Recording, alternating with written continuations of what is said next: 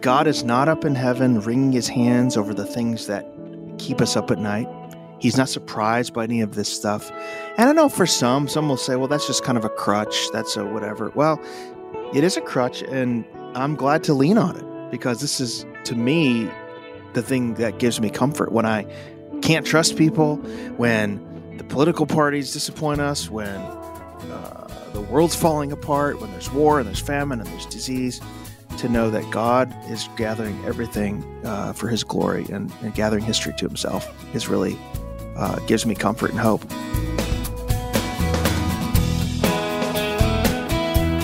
Welcome to Building Relationships with Dr. Gary Chapman, author of the New York Times bestseller, The Five Love Languages. Today, author and speaker Dan Darling takes us on a journey to the beginning of the world. The characters of creation is our topic. Dan has looked at those who populate story of Christmas and Easter, and now he's turning his attention to the men, women, creatures, and the serpent who were present at the beginning of creation. You find out more about our featured resource at moodybooks.org. Our host, as always, is author and counselor Dr. Gary Chapman. Gary, you have spent most of your lifetime helping couples work out their differences. I would imagine that you've spent a fair amount of time thinking about that first couple, Adam and Eve. Well, I have, Chris. Uh, both things we can learn uh, on the positive side from them, and uh, also uh, some things that have affected us hmm. that they did. I'm excited about our conversation to look back in those early chapters and discuss those characters with uh, with Dan today. One of the things that keeps coming back uh, on programs is you will mention this.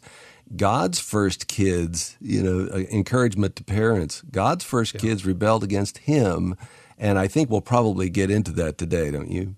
I would imagine that we will. well, we're going to dig into that creation story today. And to help us take a fresh look at it, we welcome back Daniel Darling. Dan's the director of the Land Center for Cultural Engagement at Southwestern Baptist Theological Seminary, best-selling author of several books, columnist for World Magazine, regular contributor to USA Today, and he hosts the Way Home podcast. He and his wife Angela now live in Texas with their four children. Well, Dan, welcome back to Building Relationships. Well, thanks for having me back here. Uh, it's an honor to be on with you. Now, you've written about the characters of Christmas and, uh, and characters of Easter. Uh, Chris mentioned that. Uh, why did you decide to focus on the first few chapters of Genesis? Well, I, I really just enjoy writing about Bible characters, as you know. Uh, it's one of my favorite things to do, and you know, it. I really feel like Genesis is so important to understanding the Bible. I feel if you don't understand the first 11 chapters, it's really hard to make sense of the rest of Scripture. Uh, on the flip side, if you do understand it uh, really kind of opens up the bible to you. And there's so much about our world today so much confusion so much questions of who am i? Why am i here? Why is the world so uh, crazy and upside down? So many of those things i think are rooted the answers are rooted in an understanding of genesis. Yeah are there parallels or similarities that you found between uh, the stories of christmas and easter and creation that, that's a really good question. I mean, obviously, if we see the Bible as one continuous story, uh, everything we see, uh, what we see at Christmas and what we see at Easter is rooted in creation. So, for instance, you know, the coming of the Messiah of Jesus, the the the incarnation of Son of God, the Jesus birth at Christmas is the fulfillment of that promise long ago in in Genesis 3:15 and even the sort of conflict at Christmas between Herod and baby Jesus is rooted in the conflict that was predicted between the seed of the woman and the seed of the serpent. And then, of course, that also is culminated in um, Easter, where uh, Jesus uh, is unjustly arrested and crucified. And again, that is the same clash between uh, God and Satan. But of course, uh, Jesus cries, It's finished, and he is triumphant over Satan, and uh, in his resurrection, he defeats sin and death in the grave. I do think one mistake we make is this idea that God and Satan are sort of on equal playing field, that they're both equals, and and really the, the Bible makes the case that Satan is a created being uh, who whom God is uh, victorious over. Absolutely. Now you just you have a in your introduction you talk about God as the supreme character in the Genesis account. And I'm going to quote here uh, you say, but before we can understand the characters of creation, we must first bow ourselves before the author of creation. God is not just another actor in this drama, a figure we mold and massage into a deity of our liking. Instead, the Bible opens by describing the formation of the world as an act that begins with the one who had no beginning, who is always there. Why, why is this concept so important? Well, I think it's important for a number of reasons. I, I really struggled with when I was thinking about writing this book because I didn't want to make God like he's like he's just another character. Um, hmm. This is why I wrote this lengthy introduction about that. It's important for us to understand who God is. The Bible doesn't begin with who we are or our thoughts about God. It really begins with this bold statement that in the beginning, God. Um, I think sometimes in Western Christianity, we're tempted to domesticate God in a way where we have lost sense of his transcendence and his bigness. But I do think in the deepest part of ourselves, we want a God who is bigger than us. We want a God who is not like us. We want a God who is other than us. When I lay my head on the pillow at night, when I send my kids out into the world, when I read the newspaper, read social media, and read all the, the horrible things going on in the world, it gives me great comfort to know that there's a transcendent God who is bringing all this to a close, who's who is in control of the world. And so I think it's important for us to begin our study of Genesis with this uh, idea of the bigness and the and the transcendence of God.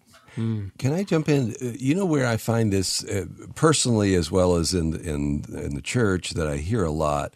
Where I find that working itself out is, oh, I don't want to bother God with my little troubles here. He's got a lot bigger things to worry about. And we hold back because we think it's just God just concerned about the big things, not concerned about the small things, and that we're somehow bothering him with the small things of our lives. And that's making God like us, projecting on him how we feel. It really is. Uh, and I had a professor tell me that, and these are fancy terms that, you know, I had to look up, but that told me that the Bible doesn't begin with epistemology, doesn't begin with how we think about God but it begins with who God is. He just declares in the beginning God. And I think that's really important for us.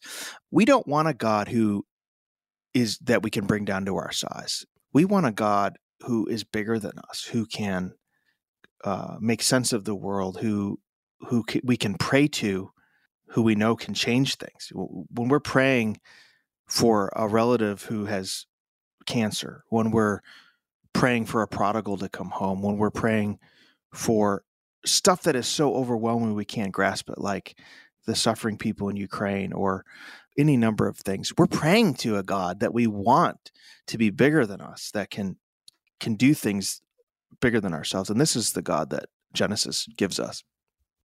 This is Building Relationships with Dr. Gary Chapman. Find out more simple ways to strengthen relationships at our website, fivelovelanguages.com. Our guest today is author and speaker Dan Darling, and our featured resource is his book, The Characters of Creation the men, women, creatures, and serpent present at the beginning of the world. Find out more at buildingrelationships.us. That's buildingrelationships.us.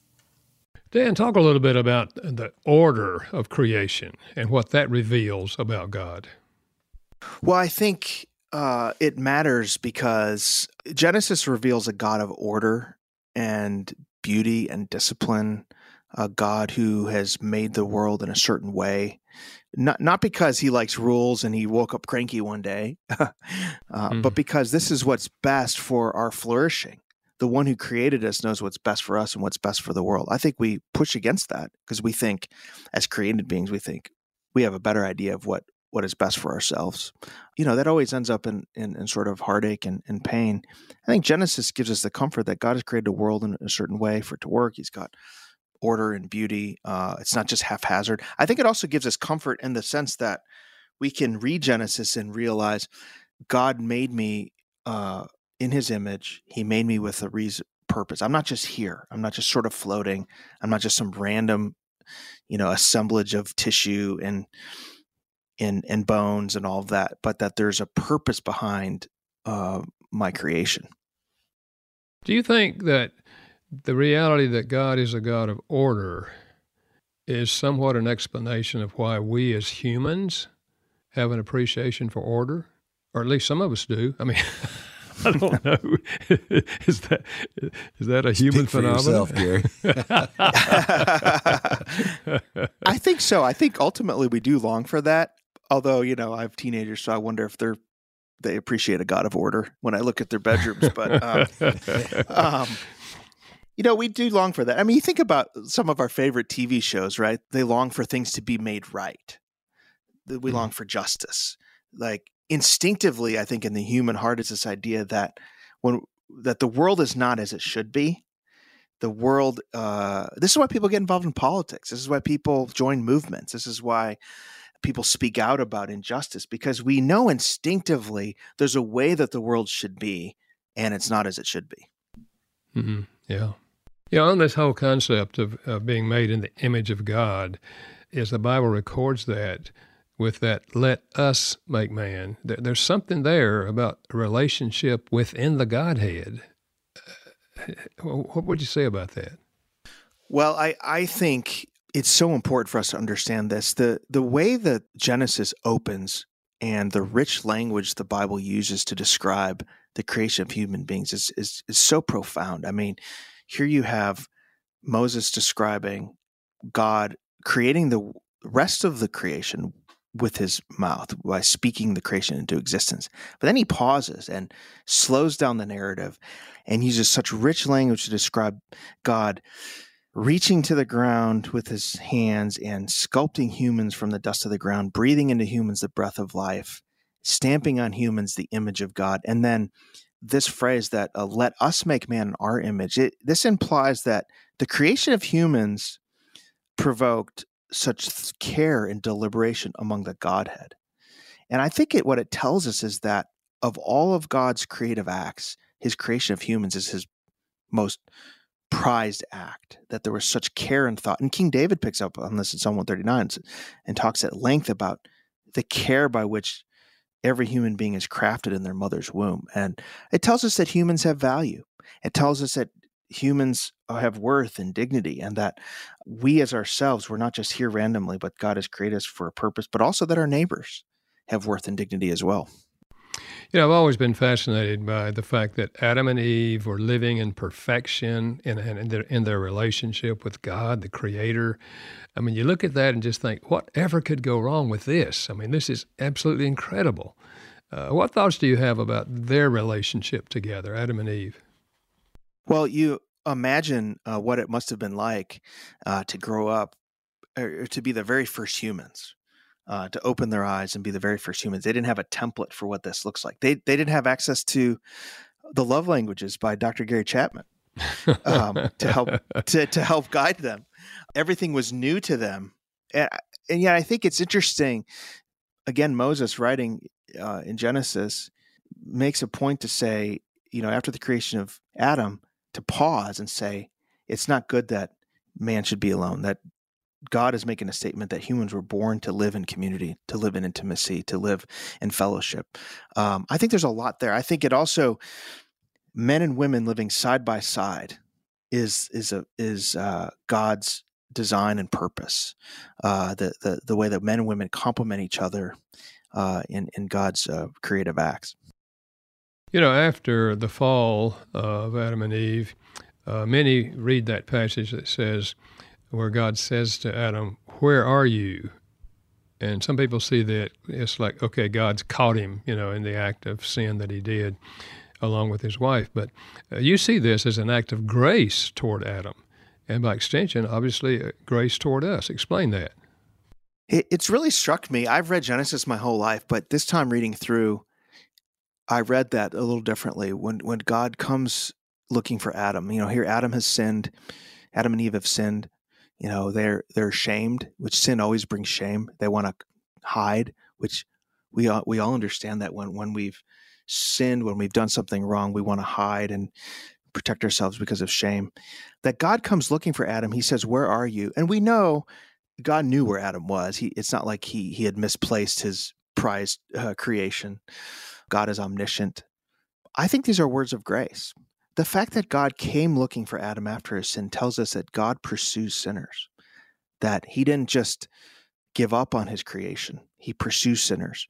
And in some ways, where are you is not just the story of Adam, but it's the story of, of the entire Bible, of the gospel. It's it's our story. God came pursuing us. You know, for some people, God asked, Where are you? He pursued them, you know, uh, in a dorm room, or like my dad, he pursued him at a Billy Graham crusade in 1971, a, a young, lost 20 year old who had no direction, or whatever your story is, God came looking for you. This is the story of Christianity. This is what separates Christianity from the rest of religion is that we have a God who comes looking for us mm-hmm. and comes looking for us when we are at our worst, when we are trying to hide, when we are clothed, when we are trying to mask our shame and our sin. And what a, what a beautiful uh, portrait of grace that is in Genesis. Yeah.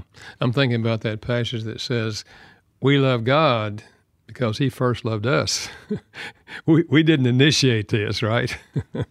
no, we didn't. And uh, it shows us that, you know, we can't save ourselves. They try to cover themselves, try to cover their sin and their shame, and they couldn't do it. Their, their coverings were inadequate, and God had to, uh, and, and I think a sort of nod to what would come later that an innocent animal had to suffer. You know, innocent blood has to be shed to cover cover sin. Yeah, there are scholars who uh, say Adam was not a real person. This is just uh, mythology. How, how, do you view that? And, and, it's all too common in our culture today among uh, certain scholars. Uh, how do you respond to that? Well, there are a lot of scholars, even some evangelicals, who wonder, uh, who doubt, you know, was Adam and Eve a real person? Is it just metaphorical? Is it just figurative? And there's a lot of things about Genesis that I think good Christians can debate and discuss. But when it comes to Adam and Eve, I don't I don't think we can. I mean, Jesus in talking about Adam in the Gospels assumed Adam was a real person. Paul in his letters in Corinthians and Romans and even in, in the book of Acts 17 when he's on Mars Hill he said from one man came uh, all of humanity. Paul who was a Hebrew scholar he assumed that there was a real Adam. And so I think for the whole storyline of scripture to work, by one man sin came into the world. I think we have to believe that God did craft Adam and Eve uh, as the first human beings. And, and they're sort of the fountainhead of the human race. I know uh, scientifically and rationally, sometimes it doesn't fit with our sort of secular world, but I think as Christians, I think we have to believe, you know, if it's good enough for Jesus and it's good enough for Paul, I, I don't know more than Jesus and Paul. Mm-hmm. And so I'm just going to take their word for it. Yeah. Yeah. I think that that's uh, strong evidence, you know, especially what Jesus said. Now, if, if Adam uh, was the first human being, which, which I certainly believe he was, as you've described, uh, you ask your readers to wonder what it must have been like to wake up as that first human in history. Now, I know the Bible doesn't spell it out, but, but well, what do you think? Uh, may have been his thoughts and feelings and experiences. This is one of the reasons I wanted to write this book to try to put us in in Adam's place there and wonder what what would it have been like to wake up to open your eyes for the first time as the first human being on the face of the earth. You don't have a template, you don't have a father to kind of say this is what it looks like to you know to be a man and you don't have other siblings or other family to show you what humanity is supposed to do or look like. He's the first human. Of course, he's created in innocence. He's created not in sin, so all the aspects of a fallen world that hurt us he didn't have in the beginning there. Yet Adam has a unique perspective because Adam was alive for both sides of the fall. He saw what the world was created to be.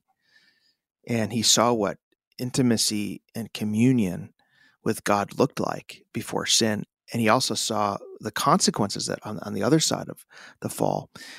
I also wonder too, did uh, what kind of crushing weight did Adam feel that because of his sin, he's responsible for the cascading sin and death that came into the human race. As you know, he lived for 900 years. The Bible says so. He could see those effects on his children. Uh, imagine the weight that was on his shoulders, and yet, in sense, all of us feel that way because all of us understand what we've lost in Eden, and all of us understand the weight of a fallen world. We we bear the burdens of our own decisions, our sins that not only hurt ourselves but hurt others. And yet, the Bible says there's a second Adam who came who who bears the weight of that sin. That Adam doesn't have to bear the weight of his own sin, neither do we. The second Adam not only bore that weight, he defeated sin, and he offers us grace and uh, reconciliation with our Creator. So I think there's a lot to think about when we think about Adam. Yeah, you know when uh, you say that, and we think about Adam and the guilt which you mentioned, it's hard even to comprehend the sense of guilt he must have felt. I think you know, as parents, sometimes you know we we make poor decisions that later affect our children in negative ways, and mm. and and we feel guilty about that. I mean, it's a part of who we are because we're we have this sense of morality. But you just wonder how deeply he must have felt about what he had done, and yet God's grace allows us to get up and go on, right? It really does, and he could cling to that promise that God gave in Genesis 3:15 that there would be one a seed of the woman who would crush the seed of the serpent, the heel of the serpent. He had to cling to that to know that that God had not given up on his creation, that he was going to initiate a plan to renew and restore his creation, renew and restore human hearts. Uh, and, and and of course, we have much more of God's revelation than Adam did. We have the entire scripture. We're on this side of Calvary and we we can see that Christ has come, that God has fulfilled His promise, and yet we also cling to the promise that Christ is coming again, that the world mm-hmm. we see as it is is not the world as it will be, and so in some ways we can resonate with with Adam that way. Now, in the chapter on Eve, you write about temptation, and uh, I'm, qu- I'm quoting again. Uh, you say, Because Adam and Eve sinned, we live with this lie embedded in our hearts, embedded in the world around us. The advice that tells us to just follow our hearts, to throw off the shackles of God's good design. As a result, so many sons and daughters of Eve live enslaved to desire. I think all of us see that in the world around us and in ourselves, but uh, speak to that for a moment. Well, Eve, you know, through the eyes of Eve, we really see the nature of, of temptation. The serpent comes to Eve with this lie that really two lies. One is that the Father who created you, uh, who in innocence and beauty and gave you everything that you need to flourish, is somehow holding out on you. Uh, and there's something he's holding back from you. And this is really where sin begins. And this idea that you can be like God, it's not enough to reflect God, it's not enough to be a finite human with limits. You can be God. When reaching for to be like God, you actually become less than human because here Eve is instead of uh, taking dominion over the animals, she's listening to an animal. And when we sin, it's not. A, sometimes people say, "When you sin, uh, I'm just being human." Actually, to be sin is to be less than human. It's a distortion of our humanity.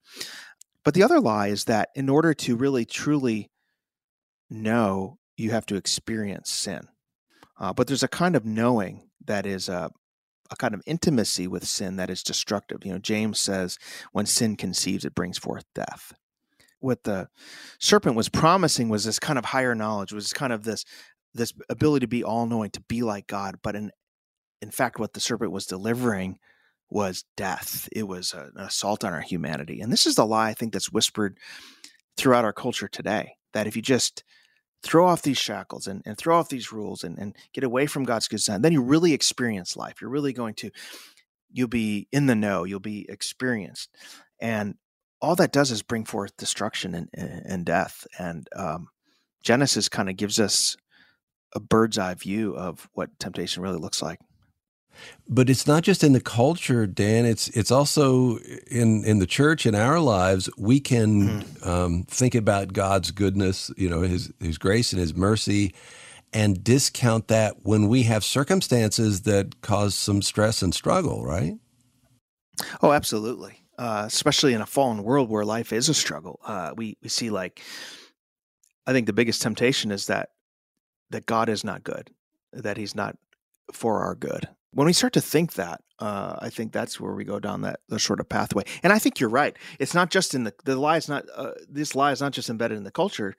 It comes to us directly. I mean, Satan came directly to Eve in a in a world that was perfect and innocent without cultural influence, and her heart uh, turned that way, and that happens with us as well. Thanks for joining us today for Building Relationships with Dr. Gary Chapman, author of the New York Times bestseller, The Five Love Languages. Our guest is author and speaker Daniel Darling. We're talking about his book, The Characters of Creation The Men, Women, Creatures, and Serpent Present at the Beginning of the World. You can find out more at buildingrelationships.us. That's buildingrelationships.us. Dan, before the break, we were talking about Eve and the temptation. Uh, and you, you make, it, make it clear that uh, Eve is both one who was deceived, but she was also the mother of all living. All of us came from Adam and Eve, uh, ultimately.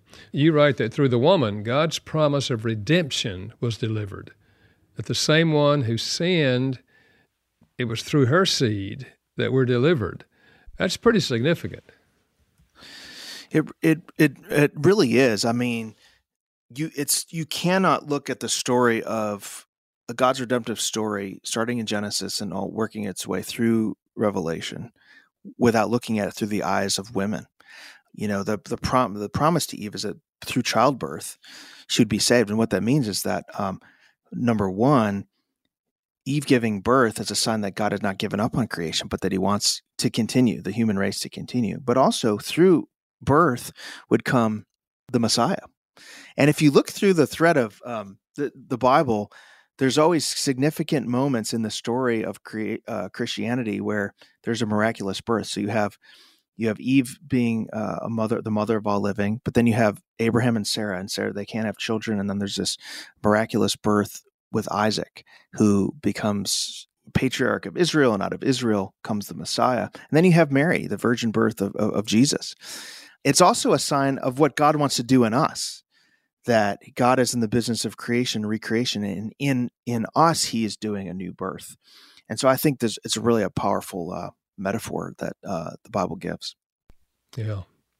Now, you also in the book uh, give uh, a chapter to Cain and Abel, sons of Adam and Eve. Why, why are these two so important?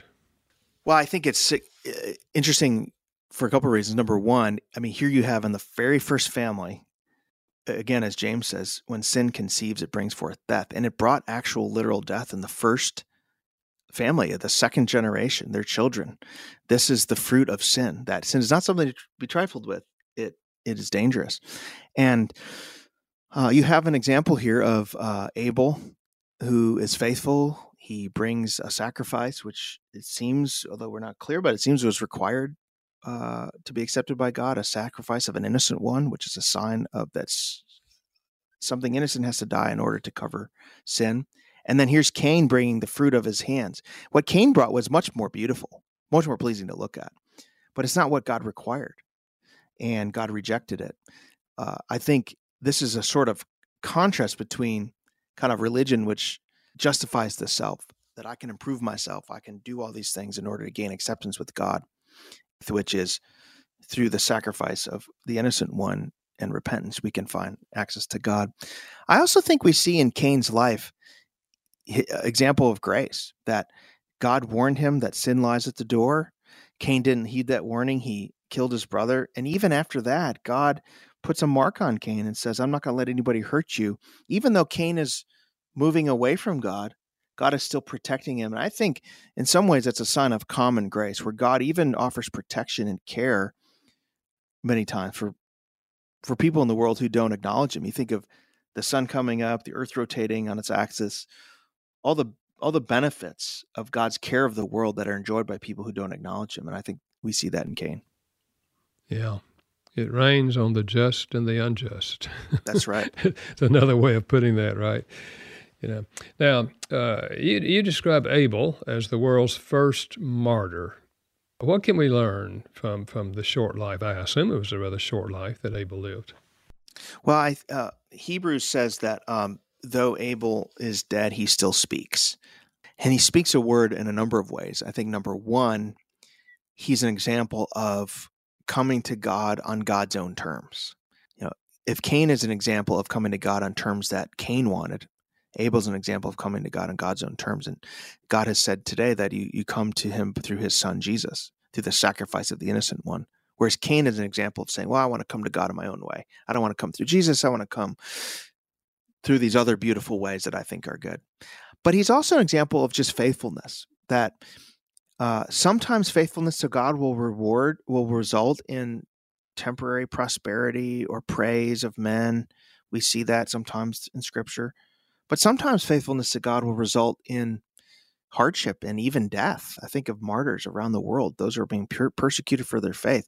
In some ways, Abel was the first martyr, um, and yet uh, his though he's dead, he still speaks. The Bible, uh, uh, Moses says in Genesis that Abel's blood cried out to God from the ground. That even though nobody else saw what was happening with Abel, God saw. And there are people, Christians around the world, who are suffering, who are living out their faith underground, who are persecuted for their faith that maybe nobody sees, but God sees them. And uh, that's what I think uh, is the example of Abel there. You know, when Abel followed what God had laid down, we have to assume that uh, that it would be a lamb that he would bring. And there's the words that Jesus said about himself when he said, "I am the way, the truth, and the life. No man comes to the Father except through me."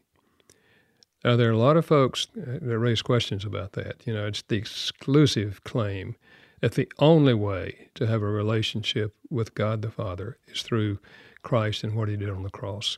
And as you know, in our world, uh, many people uh, don't want to accept that. They say it's too exclusive. How do you respond to that? Well, I think uh, if God is who we believe He is, and if He is transcendent, He and if He's God and we're not, uh, then he sets the terms on how we approach him. But we have a God who's merciful, who who pursues us, who says, "Where are you?" comes after us, and He's offered a way of salvation.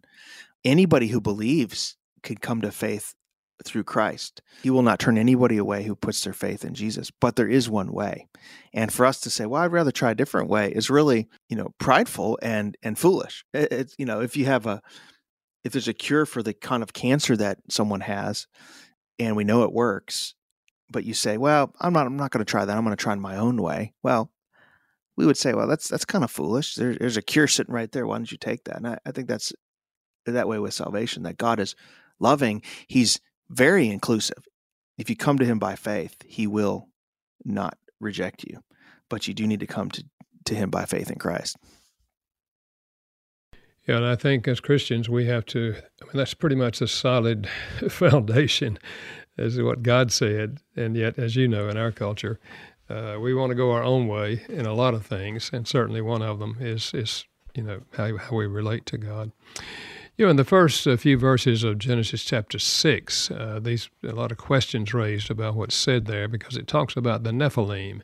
And what, you, what do you think is happening in, in that part of the Genesis account? That's really one of the most perplexing passages in Scripture in Genesis six, where it talks about the Nephilim, and um, you have the sons of God come to the daughters of of men. And Christians have historically held one or two positions, and we've debated this for two thousand years of church history. The one position is that these were angels and humans cohabitating, and that is one of the signs that things had gotten so evil in the world that God had to judge the world. Another position holds that no, the, the idea sons of God is sort of symbolic for the righteous, and the sons of men is the unrighteous, and that is a sign, you know, that uh, the evil so bad God had judged the world. And people are mixed on this. You know, I studied the church fathers; they believed it was angels and humans, and these Nephilim were sort of these like half human, half angel sort of monster creatures. Uh, the reformers, Luther and Calvin, they thought it differently that this was more uh, sort of metaphorical. And people today, you know, modern pastors are all, on all sides of this. I read and listened to so many uh, sermons and articles trying to figure think through this. I don't really know. I mean, on the one hand, when you read Peter, Second Peter, and Jude, it seems like God they're talking about angels and humans cohabitating. That the Nephilim are these sort of like mega monster giant folks. But on the other hand, you could see the symbolism. I think the lesson we learn from this is is twofold. I think number one, it shows us just the level of evil in the world got so bad that God had to judge the world, that God takes evil seriously. I think the second lesson we learn is that there's a supernatural aspect to sin and temptation, evil in the world. You know, we we as uh, in our Western minds try to rationalize everything so much that we we can't see the spiritual warfare going on. But the Bible says that there's spiritual warfare that Uh, Paul says we don't fight flesh and blood, but principalities and powers, and in, in, in a very dark world. And so I think we don't want to be so too rationalistic that we can't believe that there is spiritual warfare in the world. And I think that's that's important for us.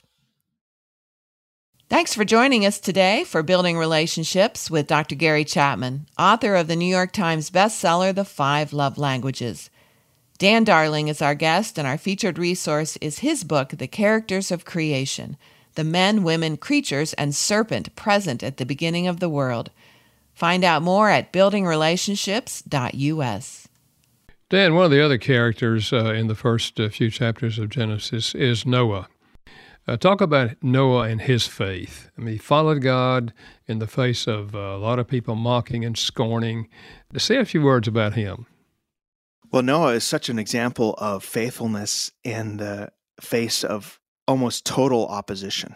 You know, we we kind of gloss over that story of Noah. I mean, our nurseries are decorated with Noah's Ark and all of that, and that is a cute little tale. But here's a man who, in the face of an evil, like the the entire world was was going one way and he said no this is the wrong way i'm going the other way i'm going with god him and his family and think about this you know for a 100 years he's preaching for a 100 years he's building this boat everyone thinks he's crazy he's saying god is going to judge the world you better get right with god he's going to judge the world and everyone thinks he's crazy in a sense that's that's somewhat the call of a christian right to say you know god is coming in judgment but there's a way of escape uh, people think we're crazy for saying that, uh, almost dangerous for saying that.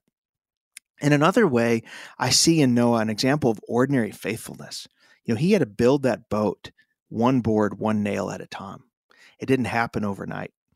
And so Noah's faithfulness is measured less in the big things, but in the, the daily obedience. He'd get up every day, go back to building that boat, everybody mocking him, only his family believing in him knowing and clinging to that promise that God would do what he said he would do. I think is an example of extraordinary faithfulness. And I think for us, we need some of that today to be willing to be courageous and believe what God has said in a culture that is increasingly hostile. I think he's a great example for us. You know, I try to imagine what it would have been like all those years. I mean, that's a long time, you know, that he was building that ark and proclaiming that judgment was coming. Uh, but over and over again, we see that in the Old Testament. Uh, you know that a nation of Israel, for example, walk away from God, and the prophets would say, "Judgment's coming, judgment's coming." You know, and even today, those of us who are Christians, uh, we're saying judgment is coming. You know, God is a judge; He's a loving God. But it, but if we refuse to walk with Him, then we have to suffer the consequences of that. It's a it's a very sobering reality. There's a lesson there for us that both of judgment and grace that God is serious about sin. He's going to judge the world, but there's also a way of escape. And yeah. there was room on that ark. There was room in that boat for more people. And yeah. people did not want to listen. And I think our message is hey, there's room at the cross for you. Uh, it's not too late. You can come and find grace. Now, you devote also an entire chapter on Satan a lot of folks have different ideas about Satan. What, what, what are some of the myths, the common myths that uh, the enemy of God uses? I think there's really two misconceptions about Satan. I think the first one is that as human beings, we can take him. You know, we think, oh, I could take on Satan. The truth is, Satan is is more powerful than we are. He's a he's a fallen angel, but he's the prince and power of the air. He has a power to tempt us and lead us astray we are foolish to think we could take him on on our own. The second misconception is the opposite one. It's it's it's the idea that Satan and God are equals, and there's just sort of like equal match between them. The truth is, Satan is a created being. Anything he does, he only can do at the permission of God. And God has ultimately defeated him in Christ. When Jesus cried, It is finished on the cross, he defeated Satan. And Satan's a toothless lion. And so I think for Christians, the proper perspective is to say Satan is, is more powerful than me, but in Christ, filled with the power of the Holy Spirit, I can resist the devil. The Bible says to resist the devil and he will flee. In the power of, of the Holy Spirit, we can walk in step with the Spirit. Satan would love us to think that he doesn't exist. He would love us to think that he's just a benign figure. But I think we have to be wise to Satan's tricks, but also not fearful because he that is in you is greater than he that is in the world. You know, Dan, as I was going through this study of yours, the characters of creation, the the overwhelming thing that came to me was the sovereignty of God. That I think a lot of people think of, you know, the world and the way it is is like God created this, it was perfect. We fell. Oops, he's got to come up with plan B. But the, as you said in Genesis 3, from the foundation of the world, the lamb was slain. This was all baked into his eternal plan, and it's happening to us today. So we, even though we don't understand what's going on, or we have questions about the Nephilim and others, we can trust him because this is part of his sovereign plan. That's exactly right. And this is why I really want to encourage folks to read Genesis um, because man, everyone's grasping for questions about why is the world so messed up? Why are humans messed up? Why why is the world violent? Where are we going with all this? And Genesis really gives us uh, not only diagnoses our problems, but it gives us the solution. And we could take comfort that there's a plan, that God has a plan, uh, that none of this falls outside of his purview, that God is not up in heaven wringing his hands over the things that keep us up at night, He's not surprised by any of this stuff. And I know for some, some will say, well, that's just kind of a crutch. That's a whatever. Well, it is a crutch, and I'm glad to lean on it because this is, to me, the thing that gives me comfort when I can't trust people, when the political parties disappoint us, when uh, the world's falling apart, when there's war and there's famine and there's disease, to know that God is gathering everything uh, for His glory and, and gathering history to Himself is really uh, gives me comfort and hope.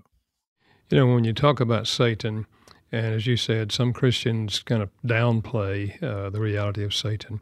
But is it true that true Christians will be tempted by Satan to walk away from God, to disobey God's laws? Well, I do think that Satan, first of all, he can't get our soul. If if we are if we have put our faith in Jesus, if we are redeemed by the blood of the Lamb, if we are sealed with the promise of the Holy Spirit, if we're kept in God's hand and in Jesus' hand, nothing can take us away. However, what Satan can do is he can tempt us away from effectiveness. He can get us to be distracted. He could get us fighting over petty, stupid things. He could get us overcome with materialism he can make us ineffective. And this is what I think he wants to do to the church. You know, he knows that I can't he can't take his bride, but Jesus' bride, but he can distract us in a way that we're not fulfilling the mission of God. All of us need to be running toward God when we are tempted to move in other directions. Well, Dan, as we come toward the end of our time together today, uh, this has been very, very exciting, and I hope it does encourage people to read the book of Genesis again.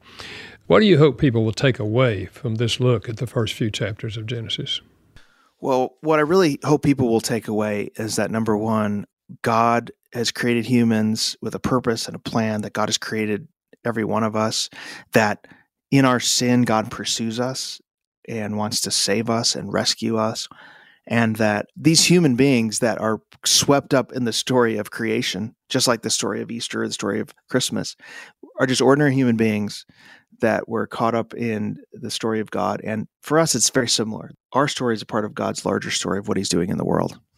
Good for us to remember that. Uh, whatever our short life may be like, we want to make an impact by doing the things that God has laid out for us to do. So thanks for being with us, Dan. May God continue to guide you in, in your journey and what you're doing as well. Well, thank you. I appreciate it. I'm just honored to be on here with you and uh, thankful for uh, your life and ministry. Thank you. Now, what a great conversation with Dan Darling today. He's one of our favorites around here. And if you'd like to read more about the book of Genesis and the ideas that we've only scratched the surface of here in the conversation, go to buildingrelationships.us. The book is titled The Characters of Creation The Men, Women, Creatures, and Serpent Present at the Beginning of the World by Dan Darling. And while you're there, subscribe to the podcast or take the free love language quiz at buildingrelationships.us. And next week, protecting your children from internet pornography. Don't miss that important discussion in one week. Our thanks to our production team, Steve Wick and Janice Backing Building Relationships with Dr. Gary Chapman is a production of Moody Radio in association with Moody Publishers, a ministry of Moody Bible Institute. Thanks for listening.